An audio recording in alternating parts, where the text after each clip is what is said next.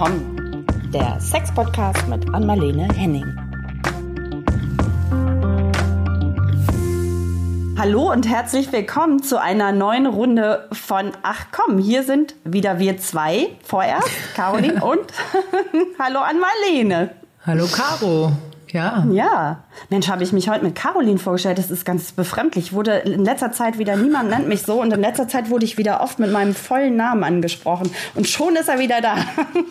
genau, ich muss wirklich gucken, ich muss munzeln jetzt. Wir haben einen Gast heute. Und wir ja. sehen uns ja, weil wir alle per Zoom verbunden sind. Bevor du ihn vorstellst, unser Gast hat so ein Raumschiff-Hintergrund bei ja. sich. Und momentan, während wir gerade reden, Caro, verschwindet der Gast immer nach unten im Bild, als ob er gerade so untertaucht. Und dann sieht man nur so ein Bullauge und die Erde, glaube ich. Und dann kommt er plötzlich wieder hoch kommt er wieder rein. Er ist wieder da. Jetzt ist er auch wieder da. Du kannst ihn vorstellen. Er schwebt quasi durch den Raum, durch ja, die Schwerelosigkeit. Sieht witzig aus. Genau. Ja, ähm, hallo und herzlich willkommen an äh, Gerd Skobel. Er ist heute unser Gast und ist, äh, macht die Redaktion und Moderation ähm, der Sendung Skobel. Das Aha. ist ein interdisziplinäres Wissenschaftsmagazin und ähm, auch die Moderation beim gleichnamigen YouTube-Kanal Skobel. Ähm, mhm. Und außerdem, so viele, so viele Titel hat er noch eine Professur für Philosophie an der Hochschule Bonn-Rhein-Sieg. Herzlich willkommen, Gerd. Hallo zusammen und das ist tatsächlich hier hinter mir die ISS. Das ist mein Standardbild oh. bei Zoom äh, ah. und sonstigen Konferenzen. Und ähm, das ist der Aussichtspunkt, in dem Alexander Gerst und andere Astronauten gerne auf die Erde ähm, gucken und Fotos ah. machen und gelegentlich auch Interviews geben. Das ist sozusagen der kleine Interviewraum in der ISS. oh. Der sieht sehr, sehr gut aus. ja, da bist du Astronaut. Gerd, also ich, ich habe ja einen Grund, warum ich dich einladen wollte in unseren Podcast, weil ich kenne dich ja auch ja privat, wenn man so sagen darf. Also ich war bei dir eingeladen und daraus hat sich entwickelt, äh, dass wir auch manchmal privat sprechen und auf einmal sprachen wir zu einem äh, ganz bestimmten Thema, äh, was wir noch nicht genannt haben, nämlich zu zur Prostataerkrankung, Prostat, zum Prostatakrebs. Und das ist, wenn ich es sagen darf, als Sexologin fast ein Tabuthema. Also man kann mal sagen, dass man es hat, aber mehr kommt dann nicht. Und ich bin beeindruckt, dass du dich einladen lassen hast, dass wir persönlich darüber sprechen können, wir drei, weil es ist persönlich, weil du betroffen warst, mhm. bist, wie sagst du das selber? Äh, von dieser naja, Erkrankung? immer noch, also medizinisch gesehen immer noch bin. Also ich hatte eine genau. ähm, Prostata-Operation, Volloperation 2017 und so die Standard, ähm, das ändert sich ja immer ein bisschen, aber die mhm. Standardmeinung ist, ähm, gibt es ein Rezidiv, also kommt, kommt, kommt der Krebs wieder oder mhm. nicht. Da sagt man immer so Pi mal Daumen nach fünf Jahren. Ja. Äh, und dann sieht schon, sieht, sieht schon besser aus. Also das ist in diesem Jahr dann jetzt. Ah ja, ja, und äh, danke, weil das ist ja, das ist ein Dauergedanke bei Leuten, die Krebs hatten, haben, kommt er wieder. Aber da, da ist es ja bei dem Prostatakrebs, also hat es ja gute Aussicht, muss man sagen. Und zum Glück bist du auch ja älter im freundlichen Sinne, weil, weil das, man sagt ja, es gibt auch Prostatakrebse, die man tatsächlich nur beobachtet weil es langsam ja. wächst. Aber also es gibt sehr unterschiedliche Dinge. Und bei dir war es ja so dann, äh, du hast dich entschieden oder die Ärzte mit dir zusammen eine OP zu machen. Und da geht es doch schon los als Mann. Welche Gedanken man dann hat, es ist ganz klar, verliere ich meine Erektion oder du kannst es gleich beschreiben. Also es ist eine gefährliche OP, weil Nerven da langlaufen an der Prostata, an der Vorsteherdrüse, liegt um die Harnröhre herum und alles ist verbunden zur Erektion, Orgasmus, zum, ja, zu allem Möglichen. Und das weiß man genau als Mann, oder? Obwohl man sich damit nicht beschäftigt hat vorher, oder? Wie war es bei dir?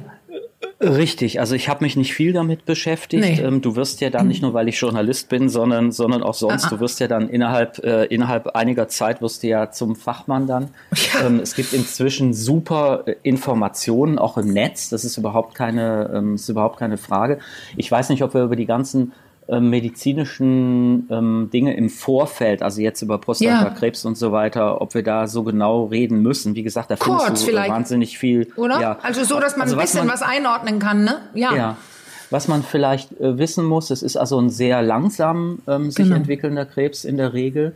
Wenn er nicht erkannt wird und metastasiert, ist das ähm, ein Problem, ja. Ähm, viele Männer kommen dann zum Arzt und sagen, ich habe Rückenschmerzen. Genau. Mhm. Und das mhm. sind Metastasen in der Wirbelsäule. Also das ist ja. der Ähm, also das ist der Punkt, wo es sehr oft hin metastasiert. Ja. Ähm, dann muss man vielleicht wissen, das liegt daran, ähm, dass, dass er langsam äh, wächst und nicht äh, sofort äh, gefährlich ist, also wie zum Beispiel Gebärmutterhalskrebs oder ja. sowas.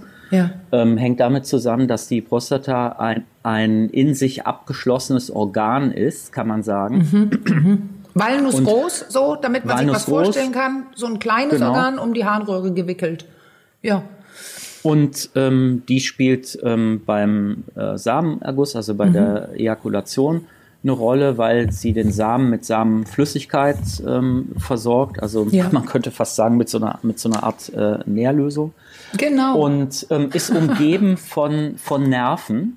Und das Problematische bei der, bei der Totaloperation ist, ähm, dass man ähm, dieses Organ, Organ entfernen muss ja. und die Nerven vorsichtig ablösen muss. Und dann wird während der Operation äh, mithilfe mikroskopischer Analyse geklärt, ob die Nerven unter Umständen schon mhm. betroffen sind oder mhm. nicht. Und man versucht natürlich, die Nerven möglichst, äh, möglichst zu schonen. Ja. Und jetzt kommt ein Punkt, der schon schwieriger äh, zu beantworten ist und für den es auch keine, ähm, keine Faustregel äh, gibt. Diese Nerven müssen sich ja wieder verbinden. Ja, äh, ne? wenn man die, die löst. Ja, so ja. und man man sagt, ähm, man sagt, ähm, ich hoffe, ich habe das richtig in Erinnerung, ein Arm zum Beispiel, also wenn du einen Nerv im Arm durchtrennst, hast du hast du ein Wachstum ungefähr von einem Zentimeter oder sowas, knapp einen Zentimeter pro, äh, pro Monat, wenn ich es richtig in Erinnerung habe. Ähm, das ist ähm, bei, der, bei der Prostata und bei vielen anderen Prozessen deutlich langsamer. Ja. Und ähm, das sind, das sind, äh, also wenn man nicht sofort äh, dann, also wenn man nicht sofort nach der OP keine Probleme hat, was nur bei ja. einem bestimmten Prozentsatz der Operation, dauern, ich jetzt ne? die aktuellen Zahlen habe ich nicht im Kopf, ähm, wenn man da keine Probleme hat, ist schwer zu sagen, wie lange man Probleme mhm. hat, denn mhm. es braucht zwischen naja, ein Jahr bis zwei, also bei mir hat es ja. gute zwei Jahre gedauert, eher sogar ein bisschen länger, bis die Nerven wieder angeschlossen waren. Und dann heißt das nicht, dass die Nerven so angeschlossen sind, wie vorher. dass alles wie vorher ist. Nee, ja. Das ist das ist ein gewissermaßen ein Pokerspiel. Das weiß man, das weißt du einfach nicht genau vorher. Was man sagen kann, ist, dass die Operationsmethoden insbesondere, und das wäre Tipp 1, nur, nur an Kliniken zu gehen, die das viel diese Operation Ja, haben. genau. Ja. Ähm, das das wäre das Erste, was einem keiner genau sagen kann, wie lang es dauert. Danach. Ja. Ich wollte noch mal eine Frage stellen, bevor wir ganz tief so ins medizinisch-sexologische einsteigen. Und das ähm, wäre die Frage, die, glaube ich, viele beschäftigt. Ähm, ich glaube, meines Wissens ist das ja eine Erkrankung, die vor allem bei Männern so Männern jenseits der 50 ähm, auftaucht. Wie ist das denn bei dir überhaupt? Weil also wir berichten immer wieder darüber, dass Männer sehr nachlässig sind, sage ich jetzt mal so ein bisschen provokant mit der Vorsorge.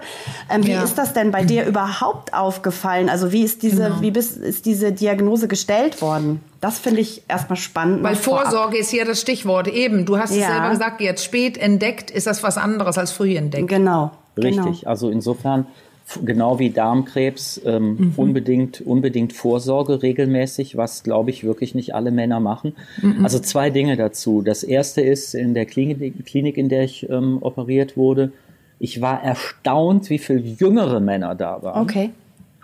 Ähm, ich kenne ähm, ich kenn leider auch hier die aktuellen Zahlen nicht mehr. Also die letzten, die ich weiß, das ist jetzt schon zwei, drei, zwei, drei Jahre her.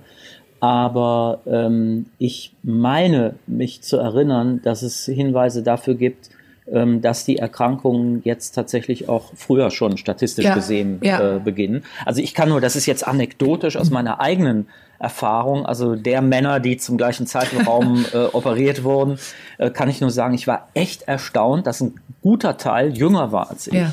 Das ist das Erste. Und aufgefallen, ich habe eine Frau, die Medizinerin ist, die ah. Frauenärztin ist. Mhm. Und äh, die hat mich irgendwann zum äh, natürlich zum PSA-Test äh, geschickt. Äh, ehrlich, wenn ich, wenn ich ehrlich bin, ähm, also im Unterschied zur Darmspiegelung, das habe ich immer eingesehen, äh, war ich beim Urologen wirklich nur zweimal, vielleicht zweimal vorher in meinem ja, Leben oder, oder dreimal. Äh, ja. ähm, sonst, sonst nicht. Ähm, ja, ich kann nur dazu raten, ja. äh, zur Vorsorge zu gehen. Das Problem ist, man hat ja null Beschwerden. Mhm. Nee. Man merkt nichts, gar nichts. Und inzwischen ist das so, und die Diskussion, die fing ungefähr um den Zeitraum an, äh, zu dem ich operiert worden bin, also 2017, mhm. ähm, dass man die, die, wie soll man sagen, die Indikationsfähigkeit des sogenannten PSA-Wertes, ja. ähm, dass man die in Zweifel zieht. Dieser genau. PSA-Wert misst, ähm, misst ein bestimmtes äh, Protein, ähm, das äh, erhöht da ist, wenn ähm, Zellen des Prostatagewebes sich zu Krebs entwickeln. Unter anderem, ne? Es misst nämlich Aktivität in der Prostata. So, die kann exakt. auch durch Sport kommen. So, und jetzt Oder? kommt das Problem. Ja. Du gehst, du gehst als Mann äh, zum Arzt, lässt deinen PSA-Wert bestimmen, hattest vorher Sex, bist mhm. mit dem Fahrrad gefahren. Mhm. Äh, es mhm. gibt noch ein paar andere Sachen und dein PSA-Wert ja. ist hoch ja. dass jeder, äh, dass jeder alarmiert ist. Und das ist ein falsch positiver dann. Und mhm. es gibt mhm. eben, das war das Problem, es gibt viele falsch positive. Also der PSA-Wert ist höher, ist positiv. Äh, man sagt, oh, oh, da ist irgendwas. Nein, ich bin vielleicht nur Rad gefahren oder hatte genau. Sex vorher. Also jeder, der, jeder Mann, der einen PSA-Wert bestimmen lassen will beim Arzt, tut gut daran, zwei Tage vorher keinen Sex zu haben und kein Fahrrad zu fahren und äh, äh in Ruhe dahin spazieren oder ein Taxi nehmen oder auch keinen Sport ähm, machen an dem Morgen um so ein bisschen die Berührungsängste, die es ganz offenbar äh, da gibt, äh, ja. äh, zu nehmen. Wie wird denn dieser, wie wird der denn durchgeführt, dieser PSA-Test? Oder wie finde, ist, läuft denn diese klassische Vorsorge? Weil ich glaube, die Vorstellungen sind da immer unglaublich wild. Also ich kenne so die Geschichten auch aus dem Bekanntenkreis, so diese ja. Angst vor dieser rektalen Untersuchung, bei der dann die Prostata abgetastet wird. Und ich glaube auch vorne wird ja ähm, am Genital getastet, vielleicht auch nicht. Ähm, aber vielleicht können wir da so ein bisschen die Berührungsängste auch nehmen, wenn du ja, das mal ein bisschen wichtig. genauer beschreibst, was was da passiert. Also der PSA-Test selber ist schlicht ein Bluttest. Es wird mhm. also einfach nur Blut abgenommen, das ist mhm. easy. Ähm, der, der, äh, also das Abfühlen der Prostata, also ob die vergrößert ist oder nicht, mhm. da, darum, darum geht's ja, das kann man äh, rektal fühlen, also ich kann es nicht, aber ein Urologe ja. oder eine Urologin ja. kann es das ist halt super unangenehm. Also deshalb mhm. wollen, also nicht psychisch unangenehm, das vielleicht auch, ja. ähm, weil es ja immerhin eine wildfremde Person ist, die man in der Regel vielleicht sogar zum ersten Mal äh, gesehen mhm. hat dann. Mhm. Ähm, nein, es ist einfach, äh, das ist einfach schmerzhaft. Also man merkt das ja. noch, je nachdem wie die Untersuchung war, äh, merkt man es noch zehn Minuten später. Also es ist ja. einfach nicht besonders angenehm. Ja, okay. Nee, Aber und es ist die rektale Untersuchung, ne? Das ist ja. die rektale Untersuchung, wo viele Männer sonst was sich vorher denken lasse ich nicht machen, wogegen andere ähm, das kennen aus ihrer Sexualität. Und da muss, also da denken jetzt, ja, oh, die, die, die, die Homosexuellen, nee, nee, auch ganz andere, also alle Männer, die damit spielen. Es ist ein großer Unterschied, ob ja. du in einer erotisch aufgeladenen, yes. sexuell getönten Situation die Prostata stimulierst oder äh, ob, dir, ja. ob dir jemand die Prostata genau. so abwühlt, ähm, dass du denkst, jetzt stehe ich da gleich durch. Ja? Genau, also, nur das ist also diese Vorstellung, ich glaube, die Leute mischen das. Äh, also das habe ich von vielen Männern gehört, dieses, nee, nee, ich lass mir da doch nicht, ich bin doch nicht gay. Also dieses Ding immer wieder, dieses Argument, das lasse ich nicht zu. Ich höre dann, also manchmal denke ich, es ist absurd, aber das habe ich absolut mehr als einmal gehört, auch mehr als zehnmal mal, was ist, wenn es mir gefällt? Aber da hören wir jetzt von dir, das Sexuelle ist eine Dann Sache. sollte man es wiederholen. Richtig. Und diese Untersuchung tendiert nicht zum gerne wiederholen wollen, höre ich jetzt. Oder? Nein. Also ich glaube, die wenigsten werden Spaß daran haben, die Nein. Untersuchung zu wiederholen. Nein. Und nichtsdestotrotz ist sie sehr, sehr wichtig tatsächlich gerade sagen, dass bei, bei älteren Männern, und da bist du noch fast nicht alt genug mit deinen ähm, paar und 60, aber da, damit man das auch weiß, dass die Prostata generell quasi wächst im, im Alter. Also wie man sagt sogar, wenn Leute alt genug werden, um die 80 oder 90, dann haben die eine vergrößerte Prostata. Die ist nicht per, die ist nicht per se einfach bösartig, aber Prostatas können auch wachsen ohne dass es bösartig mhm. ist. Das würde man dann merken, vielleicht weil man häufiger zur Toilette muss, was auch viele Männer im Alter sagen. Ich muss mehrfach nachts raus. Es könnte aber auch ein erstes Symptom sein, dass da was nicht in Ordnung ist. Also die, die gutartige, größer gewordene Prostata ist ja nicht gefährlich in dem Sinne. Richtig. Aber also, es könnte das sind zwei völlig genau. Ja, das sind mhm. zwei völlig unterschiedliche Krankheitsbilder. Also Krebs hat ja. mit einer vergrößerten Prostata nichts genau. zu tun. Also wenn ich es richtig in Erinnerung habe, war meine zum Beispiel überhaupt nicht. Äh, nee, überhaupt nicht okay. Okay. Ähm, also das, das, das eine hat mit dem, mit dem anderen genau. äh, nichts tatsächlich äh, nicht, nichts zu tun, ja. Und ähm, wie gesagt, man, man merkt erstmal, also bei Prostatakrebs, du merkst erstmal nichts. nichts. Das hat Vor- ja. und mhm. aber auch Nachteile. Hattest du gesagt. Was, ja, was natürlich den Nachteil hat, dass man nicht wahrscheinlich zum Arzt geht, wenn man keine Beschwerden hat. Aber ab wann geht es mit der Vorsorge? Ab wann sollte man viel da früher, früher. Mann mit Doppel-N da hinterher sein? Spätestens wie ich, die aktuellen ja, ich halte eine Hand hoch mit 50 oder früh, ne? Noch früher nein, sagst du ja jetzt, ne? Nein, ich würde ja. sagen früher. Ja. Also ja. ich finde, ich finde, man sollte ab, keine Ahnung, äh, 35, 40, finde ich, sollte man alle paar Jahre mal, man lässt halt seinen PSA-Wert bestimmen, weil das ist, mhm. ich würde immer noch, ich bin skeptisch, was den PSA-Wert angeht, da mhm. könnten wir jetzt in eine wissenschaftliche Diskussion nee, genau. einsteigen, das ist auch inzwischen ähm, hat man den Wert des PSA-Werts immer weiter runtergestuft, aber es ist ein Indikator von vielen. Also ich würde einen PSA-Wert genau. bestimmen lassen, wenn ich äh, 40 bin, äh, die Prostata ja. äh, abfühlen lassen und das alle ja. paar Jahre machen. Also das würde ich wirklich jedem, jedem jüngeren Mann raten. Ja, ähm, genau, die Kassen, nichts und die Kasseneinladung kommt später, die automatische, wie für, also äh, ja. weil ab Risiko ist ab 50 oder so, aber wie du sagst, Gerd, das muss sich ja erst in wissenschaftlichen Publikationen jetzt auch niederlassen, dass dass es tatsächlich bei jüngeren Männern auch häufiger vorkommt, wo das aber äh, generell können wir jetzt sagen, weil es ist wichtig, auch für unser Podcast Caro das deutlich zu sagen, womit viele auch nicht rechnen, das ist der Hodenkrebs, also dass ja. Männer sich kümmern sollten, also die Hoden durchfühlen, also in meinem meinem Buch äh, in beim Männer und auch bei äh, Sex verändert alles in meinem Jugendaufklärungsbuch ist es beschrieben, wie, das ist die eine Sache, die Hoden äh, durchfummeln, mhm. sage ich jetzt. Und das zweite ist auch im früheren Alter, wie du, Gerd, sagst, äh, noch früher als 50, also 35, 40, auch sein PSA-Wert testen lassen und sich Prostata befummeln lassen. Ja, wie viele sagen ich, für mich, weil für es mich so als wichtig ja. ist.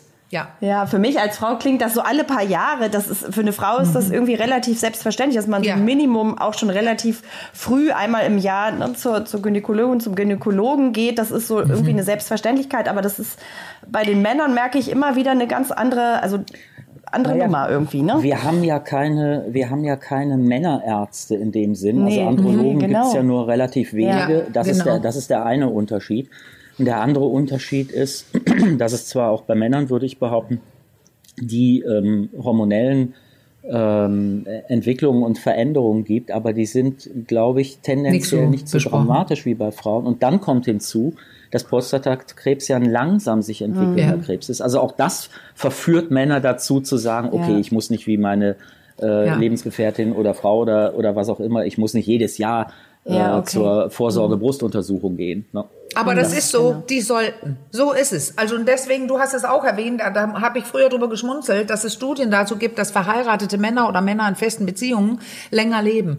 Ähm, und das liegt daran, dass sie die Damen äh, das, äh, äh dazu animieren, dass man doch zur Vorsorgeuntersuchung geht. Also nicht erst, ist, wenn man ein Problem Aspekt, hat, sondern ja. davor, das ist ein Aspekt. Und das würdest du auch sagen. Jetzt hast du eine Sache gesagt, weil dann würde ich mich gerne von dem Medizinischen verabschieden, aber kurz noch sagen, du hast gesagt Total-OP, weil es gibt ja auch andere, schonendere Verfahren, aber das heißt, das Resultat von deinem PSA oder von deiner Websprobe, äh, Gewebeprobe war so, dass du, oder hast du dich von alleine gesagt, ich will das Ding weghaben? Du hast gesagt, Total-OP und kein Laser. Ne?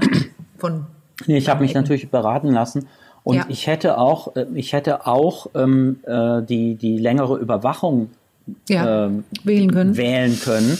Das Problem ist, du musst dann doch relativ regelmäßig ähm, eine Biopsie machen. Also das muss man ja. sich so vorstellen, als ob man äh, mit einem Gerät in die Prostata sticht. Die, die nimmt ähm, 16 sogenannter Stanzen, also von versucht an verschiedenen Orten möglichst gut verteilt ähm, Gewebeprobe, äh, Gewebeproben zu unternehmen. Diese Gewebeproben werden analysiert, da gibt es ein äh, spezielles Verfahren, mhm. Gleason Score heißt das, und nach dem wird dann ähm, am Ende entschieden, ähm, wie, äh, also wie schwer ist der Befall. Also ist gar kein Befall genau. oder ist extrem. Und, und die sind unangenehm, dann, oder? Diese Schüsse, die, so, die sind sehr unangenehm, da, oder?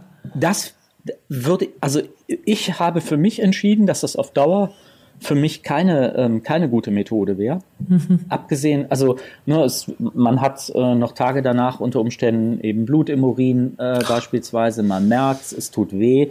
Es ist keine, es ist, also es ist, die Sache selber ist jetzt nicht äh, irgendwie ah. dramatisch, aber ähm, es ist, es ist einfach unangenehm.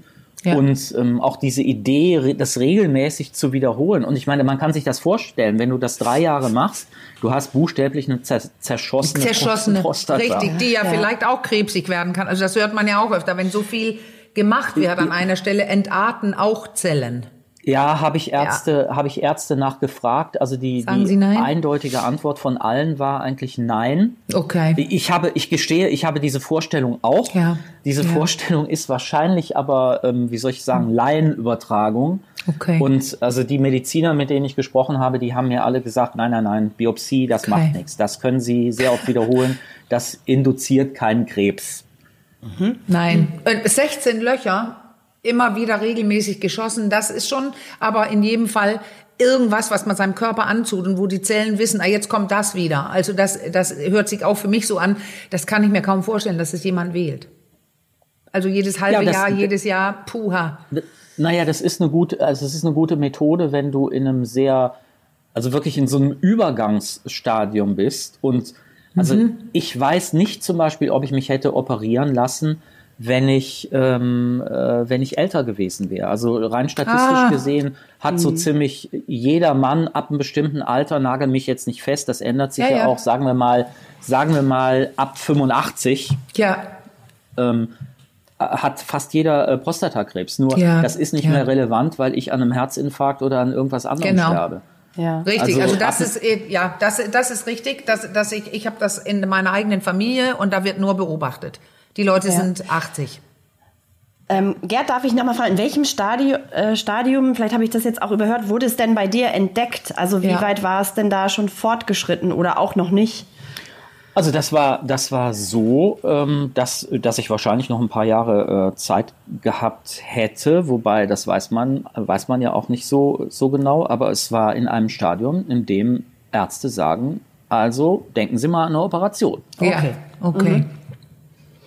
Und also, dann, ich weiß nicht, den Gleason-Score weiß ich nicht mehr. Vier, vier glaube ich. Vier, fünf mhm. oder, ja, ich glaube. Okay, dann hast du, und stehst du davor als Mann und was sind die ersten Gedanken? Ich weiß jetzt, ich muss meine Prostata operieren lassen. Also ich, ich stelle mir alles Mögliche vor, aber ich bin kein Mann. Da spielen ähm, verschiedene, also ich würde sagen, da spielen hauptsächlich drei Sachen eine Rolle. Das erste ist der Gedanke überhaupt, dass man stirbt. Aber das ist ein, das ist ein sehr allgemeines Thema. Ähm, da könnten wir jetzt auch äh, lange drüber sprechen. Das ist psychisch vielleicht das Belastendste.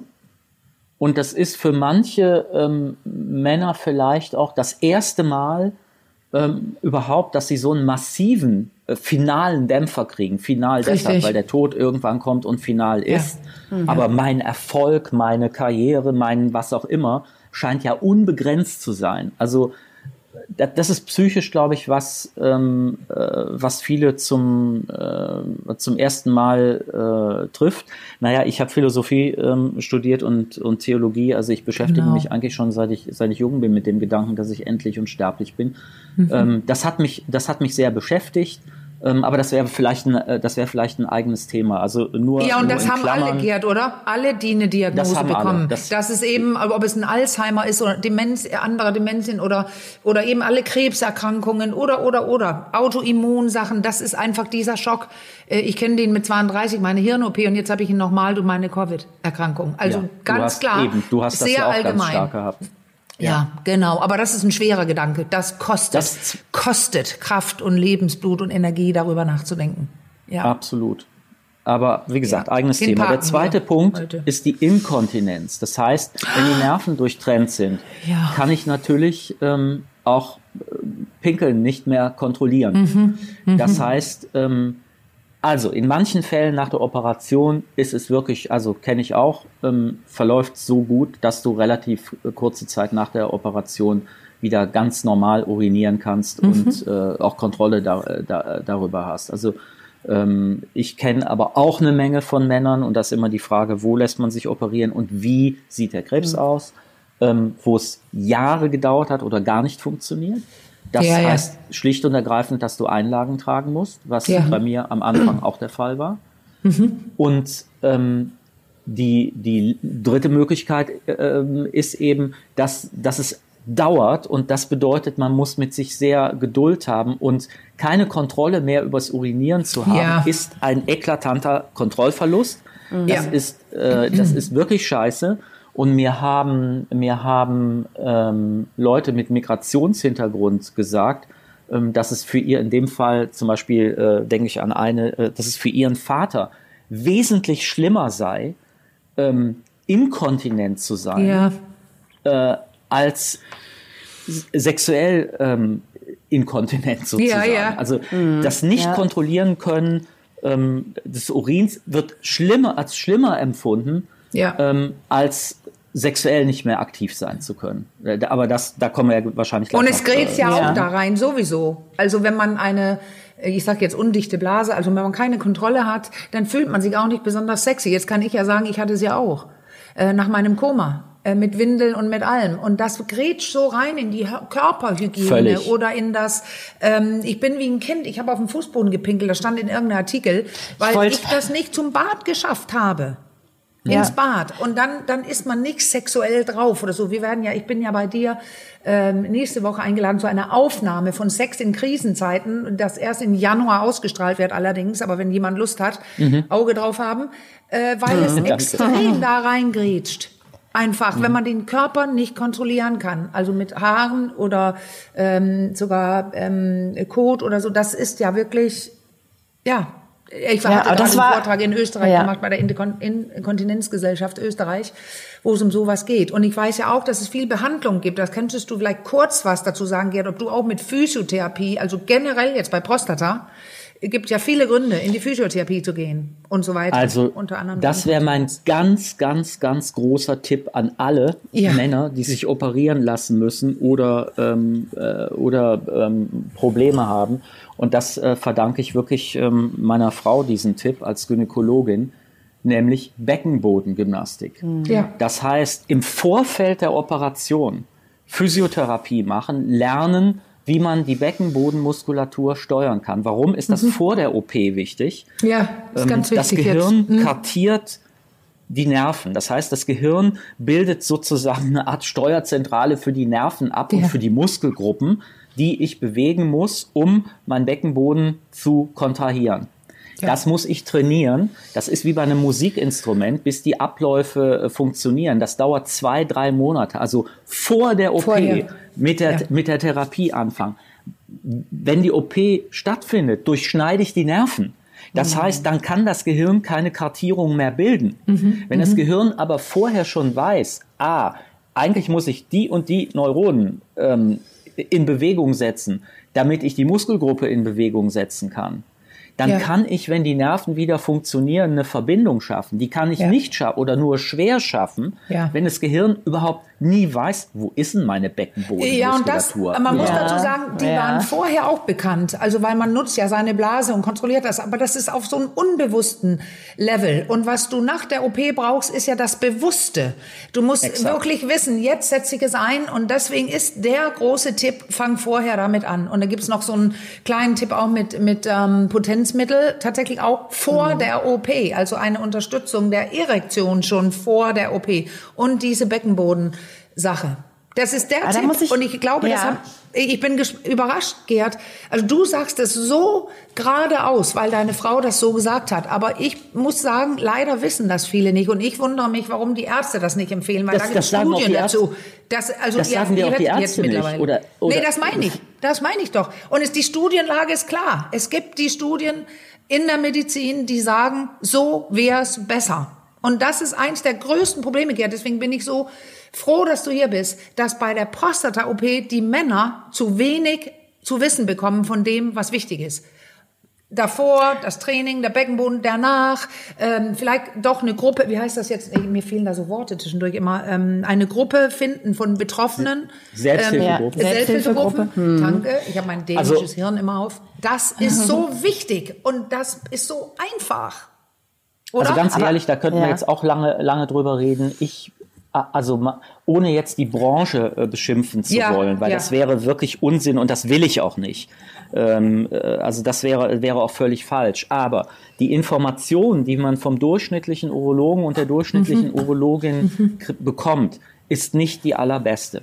Nee. Und ähm, das gehört eigentlich zum Standardprogramm. Für jeden, der operiert werden muss, müsste der Arzt oder die Ärztin sagen, Leute, macht vorher, hier ist die Überweisung, macht Beckenbodengymnastik. Äh, ja.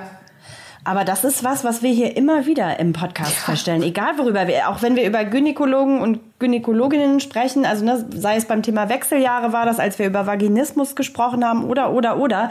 Die Information scheint grundsätzlich immer sehr, sehr kurz äh, zu kommen. Ich weiß nicht, ob, man, ob das nicht, nicht abgerechnet werden kann oder ob das nicht vorgesehen ist, also woran das liegt, aber ich, das ist was, was ich hier immer wieder höre, also aus unterschiedlichen Richtungen. Aber besonders bei Männern, weil bei Männern ja. heißt es, das ist doch was für die Frau nach der Geburt. Das ist so ein Standardglaube, so ein Unbewusstes. Ja. Für ja. uns ist das nicht wichtig. Und das, wenn man Physiotherapeutinnen fragt, äh, die mit Prostatamänner-Patienten arbeiten, dann sagen sie, wenn Männer das wüssten, wir wären hier überrannt, weil das ist das, mhm. Was den ja. Unterschied ausmachen wird. Am Ende nicht nur für diese Inkontinenz, die du angesprochen hast, sondern auch die Erektion, die Richtig. unter Umständen dadurch, also es geht nicht immer, weil wenn die Nerven so geschädigt sind oder nicht wieder zusammenkommen, kann es auch, Natürlich. das ist ja die, eine letzte Gefahr, die du noch nicht genannt hast bei der Voll-OP, dass der Mann keine Erektion mehr zustande bringt. Aber oft ist es so, dass dieses Training davor, wie du betont hast, plus danach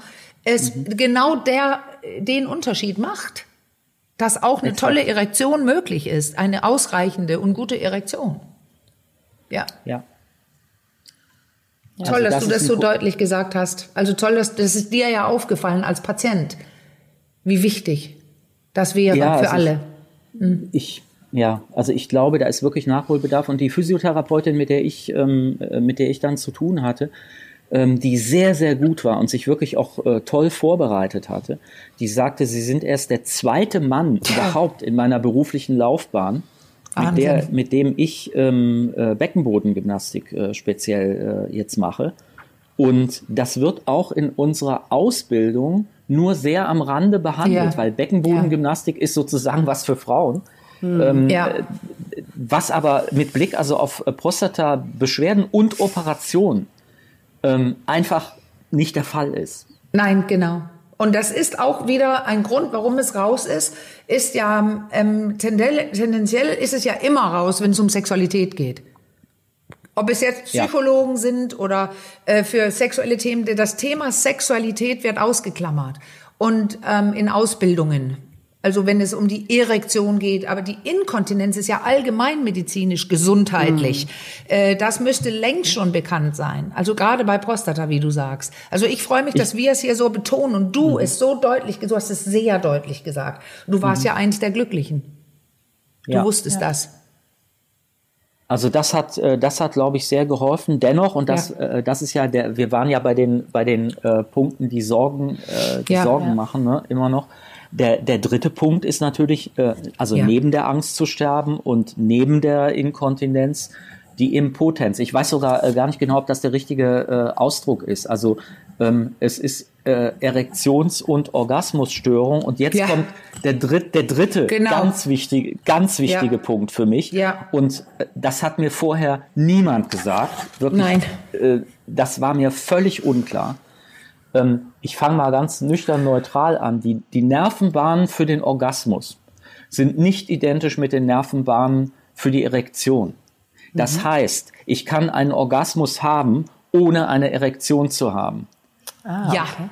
Das wissen viele überhaupt nee, nicht. Und, genau. und ehrlich gesagt, ich habe ich hab mehrfach mit Anatomen und Anatominnen darüber gesprochen. Also wie ist das denn eigentlich mit den Nervenbahnen und so? Das hat mir keiner, und ich habe da mit Leuten gesprochen, die sich wirklich gut auskennen. Mhm. Ähm, das hat mir keiner so richtig genau beantworten können.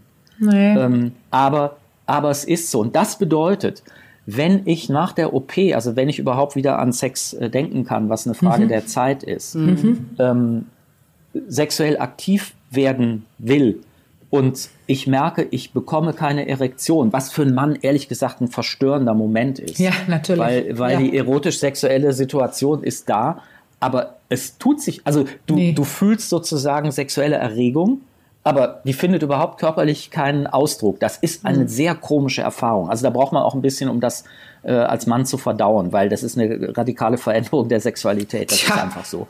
Bevor das du wahrscheinlich auch nicht, möchte ich gerne ja. wirklich ganz kurz an dieser Stelle noch einen Zusammenhang betonen. Du hast ihn gesagt, also das eine ist, Orgasmen sind unabhängig von der Erektion. Du hast aber gerade noch was gesagt, die sexuelle Lust. Begierde, mhm. Lust ist auch unabhängig von der Erektion. Man sieht es nicht. Es ist nicht ein Eins zu eins. Und auch ist es kein Eins zu eins, wenn ein Mann eine Erektion hat, äh, dass er dann auch Lust hat.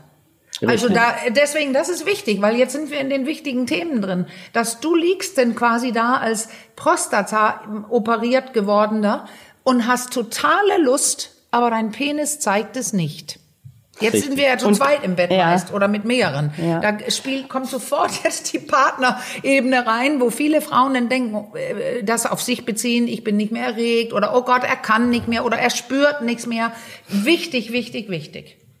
Also du hast gerade das Wort komisch äh, benutzt in dem Zusammenhang. Das ist wahrscheinlich, sage ich jetzt mal, alles andere als komisch, sondern eher was, was massiv auch was ich mir vorstellen könnte, vielleicht auch ein bisschen am Selbstwert kratzt, so auch mit Scham behaftet ist? Oder ist das, geht das in die falsche Richtung? Nee, absolut. Äh, äh da, hast du, da hast du natürlich recht. Klar ist das mit Scham und ähm, am gekratzten Selbstwertgefühl äh, verbunden. Es hat aber auch komische Momente. Ja. Das, hängt immer, na, das hat natürlich immer mit der Partnerin und dem Partner zu tun. Ja, ja, ähm, und, und der überhaupt im Gesamtverhältnis, was man äh, zu seinem Beziehungspartner oder Partnerin hat.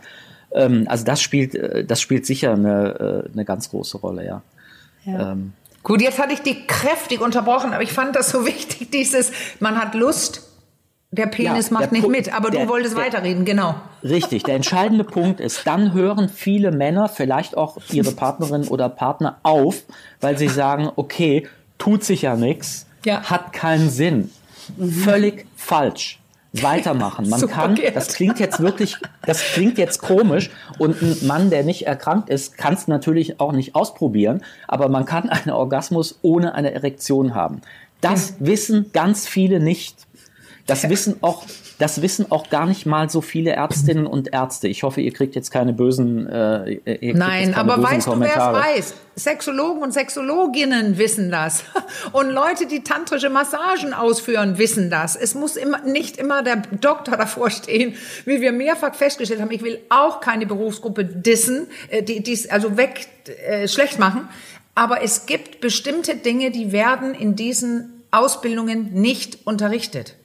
In den anderen dagegen schon. Und deswegen würde ich auch hier in, an dieser Stelle betonen, wer ähm, sich weniger auskennt, müsste dann für Probleme in Verbindung mit einer Prostata-OP eher nicht danach nicht zum Arzt gehen, sondern äh, zur Sexualtherapeutin oder zum Sexualtherapeuten, weil die sitzen nicht zum ersten Mal mit dem Problem und die haben auch über eine Stunde Zeit und nicht fünf Minuten. Also ich muss immer schmunzeln, wenn es heißt, das wissen Ärzte nicht. Nein, aber das sind ja auch ja. nicht die Behandler dafür danach, wenn das medizinische gegeben ist.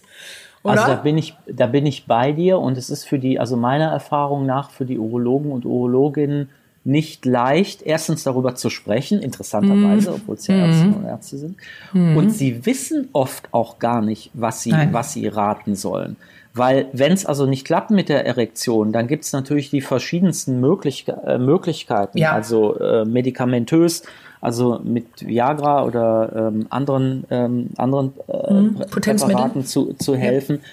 Ja. Ähm, also das hat bei mir zum Beispiel anfangs so gut wie gar nichts gebracht. Nee, nee. Interessanterweise. Mhm. mhm. Und ähm, es treten auch alle möglichen komischen, äh, also in dem oder sel ich korrigiere, seltsam, ja. seltsam Phänomene ja. auf. Zum Beispiel, ja. äh, Ann-Marlene, wir haben da, glaube ich, äh, damals drüber, äh, drüber gesprochen. gesprochen. Ähm, ich habe, ähm, als es dann wieder ging mit dem Orgasmus, ich habe dann in dem Moment tierische oh, Kopfschmerzen bekommen. Für, keine Ahnung, 10 Sekunden, 15 Sekunden höchstgradig wow. unangenehm. Es gibt, ich habe inzwischen, ich habe es leider wieder vergessen, ähm, das liegt bei mir auch äh, an Corona, glaube ich. Ähm, mhm. Es gibt einen Begriff dafür. Es gibt für diese Art von Kopfschmerz gibt es einen, äh, gibt es einen Begriff, der, äh, der manchmal auftauchen kann in Momenten von äh, Erregung und auch bei positiven ja. Erfahrungen. Ja, richtig. Ähm, äh, bei Frauen ich habe vergessen, wie es äh, gibt ja, einen Fachbegriff dafür. Also genau, hat sich also wieder völlig äh, gegeben, ja. aber es war, es, äh, da kann dir niemand sagen, wo kommt das jetzt her? Was ist der Auslöser? Wie geht das wieder ja. weg? Das kann dir einfach keiner sagen in dem Moment. Das ist so. Und weißt du, was du jetzt auf den Punkt gebracht hast? Also das ist ja das, das ist ja eigentlich lustig wieder. Unbedingt ja. weitermachen. Ja. Und dann aber die Karotte vom Esel, die wir so oft erwähnen, dieses, ich soll Lust haben auf die Karotte. Das habe ich aber nur, wenn die Karotte geil ist. Und es ist nicht geil, einen stechenden äh, äh, äh, Schmerz zu bekommen äh, nach dem Orgasmus. Und deswegen hatten wir hier, ja, man macht weiter, aber man hat eigentlich ziemlich schnell im ersten Moment dann keine Lust weil da kommt die Angst vor dem Schmerz. Wie war das bei dir? Du hast es ja überwunden. Ja, ich, war, ich wusste, ich wusste ja. ja. nicht, was es, was es war und ähm, nee. habe so, hab sozusagen fröhlich weitergemacht. Ja, hast du doch. Aber das okay. ist, das ist der nächste, das ist der nächste ganz entscheidende Punkt. Ähm, auch wenn das schwierig ist und es wird mhm. schwierig nach so einer OP für mhm. die allermeisten Männer weitermachen und ja. zwar mit dem Partner und der Partnerin. Ähm, das ist nochmal ein ganz eigenes Kapitel, weil da geht es um Beziehungsqualität, ja. da geht es um, wie kann man miteinander reden, wie offen kann man äh, über solche Sachen reden. Da habe ich äh, mit meiner Frau großes, äh, größtes Glück äh, gehabt, dass das, dass das sehr gut äh, ging. Und ich glaube, das hat essentiell auch dazu beigetragen, ähm, dass sich mhm. alles, äh, dass sich alles tatsächlich verbessert ja. hat. Aber, und das habe ich von dir gelernt, Marlene, Leute mit äh, sexuellen Problemen müssen sich verabreden und sie müssen ja. üben. Und dazu gehört ja. tatsächlich wow. Selbstbefriedigung. Du musst, ja. du musst die Nerven, die Nerven müssen stimuliert werden, werden, damit sie wachsen. Mhm. Das klingt, mhm. das klingt bescheuert einfach, aber es ist tatsächlich so. Und wenn man das nicht macht, verlangsamt man oder verhindert Den, vielleicht sogar den Richtig, Prozess. für immer. Also ja, das man vermeiden. Muss üben. Ja, ja, ja. das finde ich, ich ist der sagen, wichtigste Punkt. Ja. Ja, zum, ja, zum äh, Stichwort üben. Und ähm, du hattest eben gesagt, Gerd, also Orgasmus war möglich. Ich will nur noch mal nachfragen, ob ich das richtig verstanden habe. Aber es klang so, als ob so penetrativer Sex erstmal nicht möglich war, weil mhm. es mit der Erektion nicht klappte, sondern nur in Anführungsstrichen mit dem Orgasmus. Also muss man sich da erstmal vielleicht auch so ein bisschen von diesem Gedanken an, an penetrativen äh, Sex verabschieden? Oder habe ich das falsch verstanden? Nein, das hast du richtig verstanden. Das ist so, weil es funktioniert einfach nicht, ja. klar. Ja. Ähm, aber da spielt, glaube ich, eine große Rolle und das gehört zum Thema Vorbereitung. Ähm, das wäre sozusagen der nächste Tipp. Ich glaube, wir sind beim fünften. Ja. Ähm, man muss viele. vorher, solange Sexualität noch funktioniert, muss man, ähm, wie soll ich das mal sagen? Man muss eine Sexualität ähm, entwickeln, also dazu würde ich sowieso generell raten, aber äh, kann man jetzt auch lange drüber reden, ähm, die auch nicht penetrativ funktioniert. Mhm. Ähm, ja das ist, ich glaube, das ist ganz entscheidend sogar für Sexualität überhaupt. Ja, weil so Sexualität ja nun wirklich mehr äh, umfasst als Penetration. Mhm. Ähm, also wenn es äh, in dem, naja, es gilt für Homosexuellen wie für äh, heterosexuellen äh, Verkehr. Also äh, ähm, das heißt, dieses ganze weite Feld der, wie soll man das mal sagen, erweiterten Erregtheit oder mhm. der erweiterten Formen von Sexualität oder Spielarten von Sexualität, die sollte man vorher erkunden, damit ja. man sie danach überhaupt begreift und in seinem Repertoire hat. Ja. Wer, wer noch nie darüber nachgedacht hat mhm. vorher oder das ausprobiert hat vorher, der hat natürlich dann ein richtiges ein Problem, Problem, weil auf ja. einmal ist Sexualität, die ja nur also wenn die nur penetrativ vorgestellt ist, die ist komplett weg dann erst. Ja, genau. Und der ganze Körper spürt, der Penis spürt ähm, äh, und alles Mögliche geht, aber vielleicht für eine Zeit oder auch für immer nie die Penetration. Also das ist ja, da muss das man sich vielleicht verabschieden ja. oder richtig und erst, äh, also der Gedanke muss erlaubt sein, das sagst du ja, äh, da, damit man überhaupt woanders hingucken kann. Und ja. wenn man dazu tendiert, nicht hinzuschreiben, also der, der, den Gedanken, den, den kann ich gar nicht aushalten, dann verschließe ich mich vor so viel Genuss und Möglichkeit, wie du gerade beschreibst, ähm, die du als Tipp sogar nennst, dass man sich vorher beginnt, damit zu, auseinanderzusetzen, was geht alles noch oder was gilt bei uns alles noch als Sexualität, was kann gelten als nur äh, anders zusätzlich zu der Penetration. Also ja. was ist es, was der Körper empfinden kann? Also jetzt können wir verweisen, Caro, auf Slow Sex auf, oder ich wollte, auf ich habe die ganze Zeit schon Richtig. im Jella Crema und ne, genau. wie, wie war der und Titel auch ihres Buches? Slow, Liebe würde Slow Sex Liebe machen, würde Slow Sex ich, machen. Ne? Die oder war ja auch zu Gast bei uns. Genau. Und die Tantra-Sachen, mhm. also weil die ja genau damit arbeiten. Der Körper kann so viel mehr. Und das, ja. das, das ist eins deiner Ratschläge, Gerd. Beginne dich damit zu beschäftigen. Schon auch hat, bei davor. Ne? Ja. und das hat nichts einfach. mit Esoterik zu tun. Nein. Sondern nein. ist wirklich äh, Empirie und Psychologie. Ja, ja, es ist toll, dass du das sagst, weil viele denken, das ist so eine esoterische Scheiße, höre ich leider oft, oder sowas mhm. Spirituelles und so. Das ist ja auch eine Richtung, die, die, diese Sachen bringen einen was, aber das hier ist so down to earth, pragmatisch, realistisch, wie es nur sein kann. Gerd, ich habe auch äh, vielleicht, wenn wir gerade schon in dieser Ecke, ähm, ich weiß nicht, ob die Überleitung jetzt so elegant ist, aber ich habe auch gelesen, dass du schon ganz, ganz lange äh, meditierst. Hilft das vielleicht sogar, sogar auch? Also ich glaube, dass das die, ähm, äh, dass das, also wenn man es lang genug macht, dass das die gesamte Wahrnehmung oder das Lebensgefühl äh, verändert. Auch darüber könnte könnte man lange reden. Ich glaube, dass das in die Sexualität einfließt. Ähm, ich glaube, dass es nicht umsonst Yoga und Tantra, tantrischer Yoga ähm, und äh, also wie sagt man, Training der Sexualität mit Atemübungen und auch Bewusstseinsübungen zu tun haben. Ja, das liegt, das liegt auf der Hand. Also das Meditieren hat mir, ich hatte das ja schon angedeutet, sicher bei der, äh, bei der Frage der Auseinandersetzung mit der eigenen Endlichkeit und dem eigenen Sterben und Tod ähm, sehr geholfen, glaube ich. Mhm. Ähm, ja. Also das ist, aber das ist was, was natürlich nicht jeder hat und nicht jeder, jeder genau. macht. Und ähm, also mir hat's mir hat's sehr geholfen, aber es wird viele Leute geben, die sagen, na, da kann ich nichts mit anfangen, oder die auch sagen, äh, ich habe keine Zeit, was immer ein falsches, ja. also meiner Ansicht nach ein dummes Argument ist. Aber äh, mhm. klar, subjektiv ist es ein Argument. Ja, ich finde die Vorstellung gerade äh, so beklemmend. Also ich stelle mir gerade vor, dass wahrscheinlich sehr, sehr viele Männer ziemlich unvorbereitet in diese Situation rein und auch wieder rausschlittern oder mangels Informationen. Also das, wenn ich merke, wie sehr du dich damit auseinandergesetzt hast ja. und wie viel Wissen du dir da rundherum auch angeeignet hast, wenn ich mir vorstelle, Mann hat das nicht, das muss ja ja, extrem unangenehm sein oder ja. überhöhe ich das jetzt? Also ich merke, bei mir löst das so eine Beklemmung aus, diese Vorstellung, obwohl ich überhaupt kein Mann äh, bin. Nein, das ist auch so. Ich glaube, der, mhm. das ist jetzt blöd, wenn ich das so formuliere, aber ich äh, glaube, liebe Männer, ihr wisst, was ich meine. Also wenn der normale Mann von uns ähm, in diese Sachen einfach reingeht mit, ja, normaler Information, mhm. hinterher aber das Problem hat, dass er sexuelle Störungen, also eine Erektionsstörung hat, ist er relativ alleingelassen. Ja. ja. Genau, deswegen wollen wir das Thema besprechen. Und das ist ein perfektes, also wir nähern uns dem Ende, dass du Ja gesagt hast, Gerd, weil du, äh, du bist auch im Fernsehen zu sehen, du hast deinen YouTube-Kanal. Äh, und dann hierher zu kommen bei unserem Podcast, der ja im ersten Blick sehr viel weniger medizinisch und Doktoren und so abgesichert ist, das ist so viel wert für mich gewesen. Ich habe zu Caro gesagt, ich weiß nicht, ob er das macht, aber ich weiß doch, warum du es machst, weil ich dachte auch, du wirst es machen, weil du, das ist mein Kompliment an dich einfach. Für mich bist du derjenige, du bist eben doch einfach auch ein, du bist ein Journalist. Du möchtest Sachen erfahren und du möchtest sie weitergeben. Du bist genauso mhm. ein Aufklärer wie ich.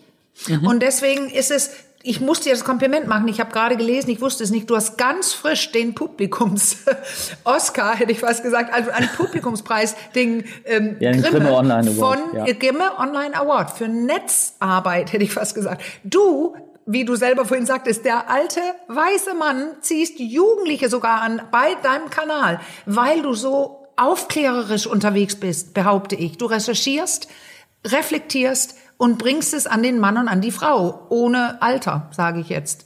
Kompliment und ja, herzlichen danke. Glückwunsch zu deinem Preis. Ja, ja, ja von mir auch. das hat uns auch sehr gefreut, ja, weil es ja. wirklich der Publikumspreis war. Also wirklich von den Leuten, die es brauchen können. Und ja. ja. Und ich interdisziplinär wir, haben wir ja. ein paar Mal jetzt gehört, das ist auch ja. wichtig, finde ich, weil wenn man ein Thema nur medizinisch beleuchtet oder nur, hm, nur, hm, hm, hm, du hast ja durch deinen, deinen Hintergrund und deine Studien und dein, deine Professuren so, du schaust ja ganz anders, ganzheitlich drauf und bringst all, interdisziplinär, also verschiedene Fachrichtungen rein in deine Be Begutachtung oder deine Beurteilung und deine Berichterstattung.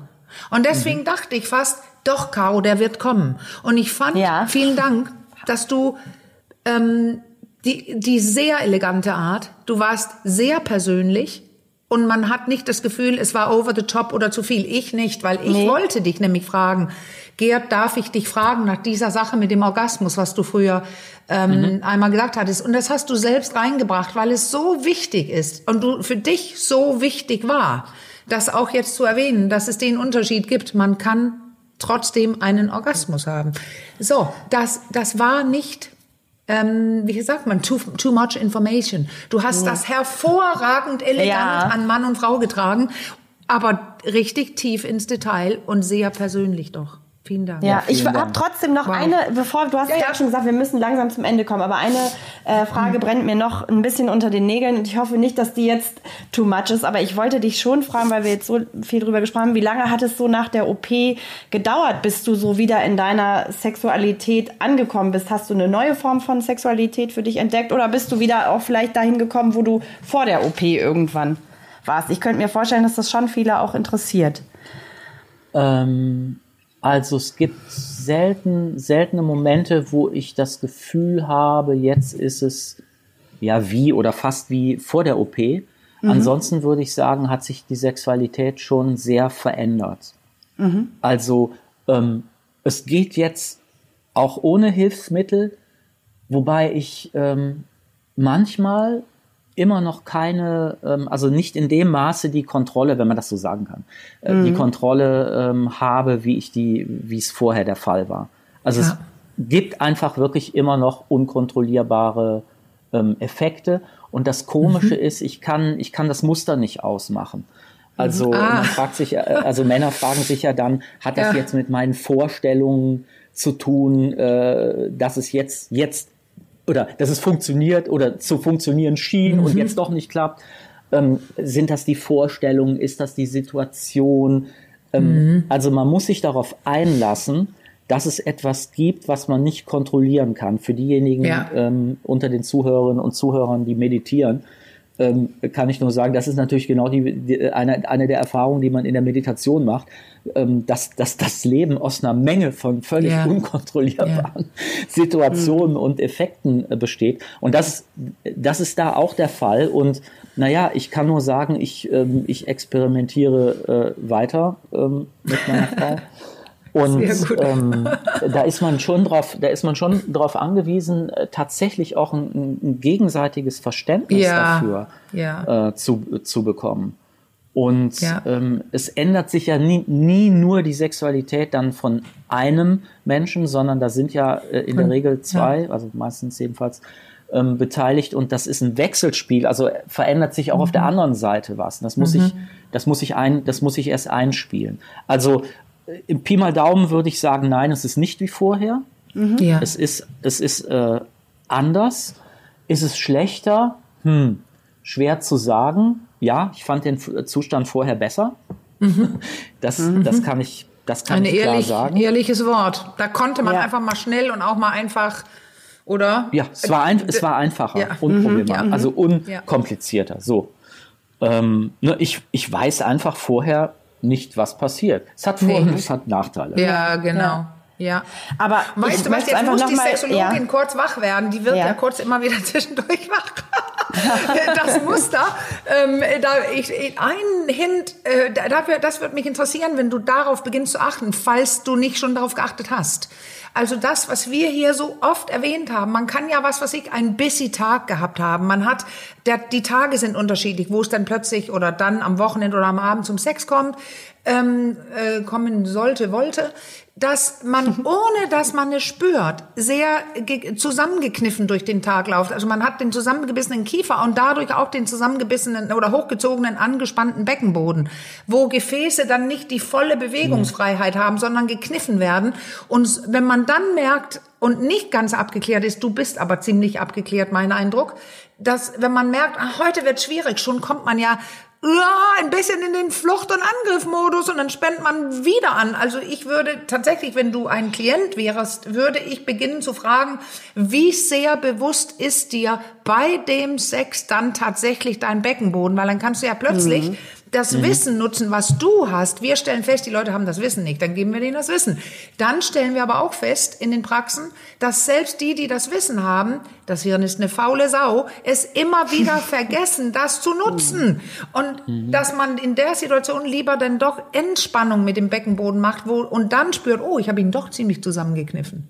Und deswegen geht einiges die, des Gespürs weniger, aber ich glaube nicht, dass es die Totallösung für alles ist, aber ein ein, eine Empfehlung von mir, in die Richtung zu gucken. Was mhm. macht eigentlich gerade mein Beckenboden? Weil wir alle mhm. ziemlich viel zu tun haben. Das habe ich von dir auch gehört. Ja. Und dadurch mhm. zusammenbeißen. Ich bin verkniffen durchs Leben gerannt heute. Ja. Also das kann sein, ich kann da mal, ich kann da tatsächlich mal drauf achten, aber mir ja. ist bislang kein wirkliches Nichts. Muster aufgefallen. Okay. Also ja.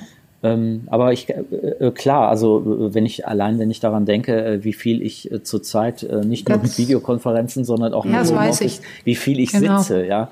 Ja, klar, genau. das spielt auch sicher, sowas spielt auch sicher eine Rolle, ja. ja. Aber ich, ich kann es ich kann's dir nicht klar beantworten. Ja. Okay. Ich, ich würde gerne zum Ende nochmal ja. sagen und nochmal äh, appellieren an unsere ja, Zuhörer in diesem Fall. Äh, all diese mhm. Erfahrungen, die Gerd äh, gemacht hat und über die er jetzt da so offen auch dankenswerterweise gesprochen hat, sollten auf keinen Fall oder Ängste äh, einen davon abhalten, zur Vorsorge zu gehen. Ne? Also ich glaube, das müssen wir hey. echt noch, noch mal betonen, weil so ein Prostatakrebs, das wird ja gerne immer so als leichter Krebs auch abgetan, aber sehr spät entdeckt ist das durchaus auch sehr, sehr gefährlich gefährlich. Ich glaube, also das ist wichtig, ich, dass man das nochmal sagt. Ich habe mit meiner Frau äh, lange, ähm, lange darüber gestritten. Das wäre jetzt eine längere, äh, längere Diskussion über die statistische, über die statistische Auswertung. Und Gerd ja. Gigerenzer, Psychologe vom Max-Planck-Institut für Bildungsforschung, mhm gehörte zu denen und statistisch gesehen ähm, hat, er, hat er da die richtigen, richtigen Argumente, der gesagt, der gesagt hat, diese Früherkennung und die PSA ähm, Bestimmung ist, ist über, überbewertet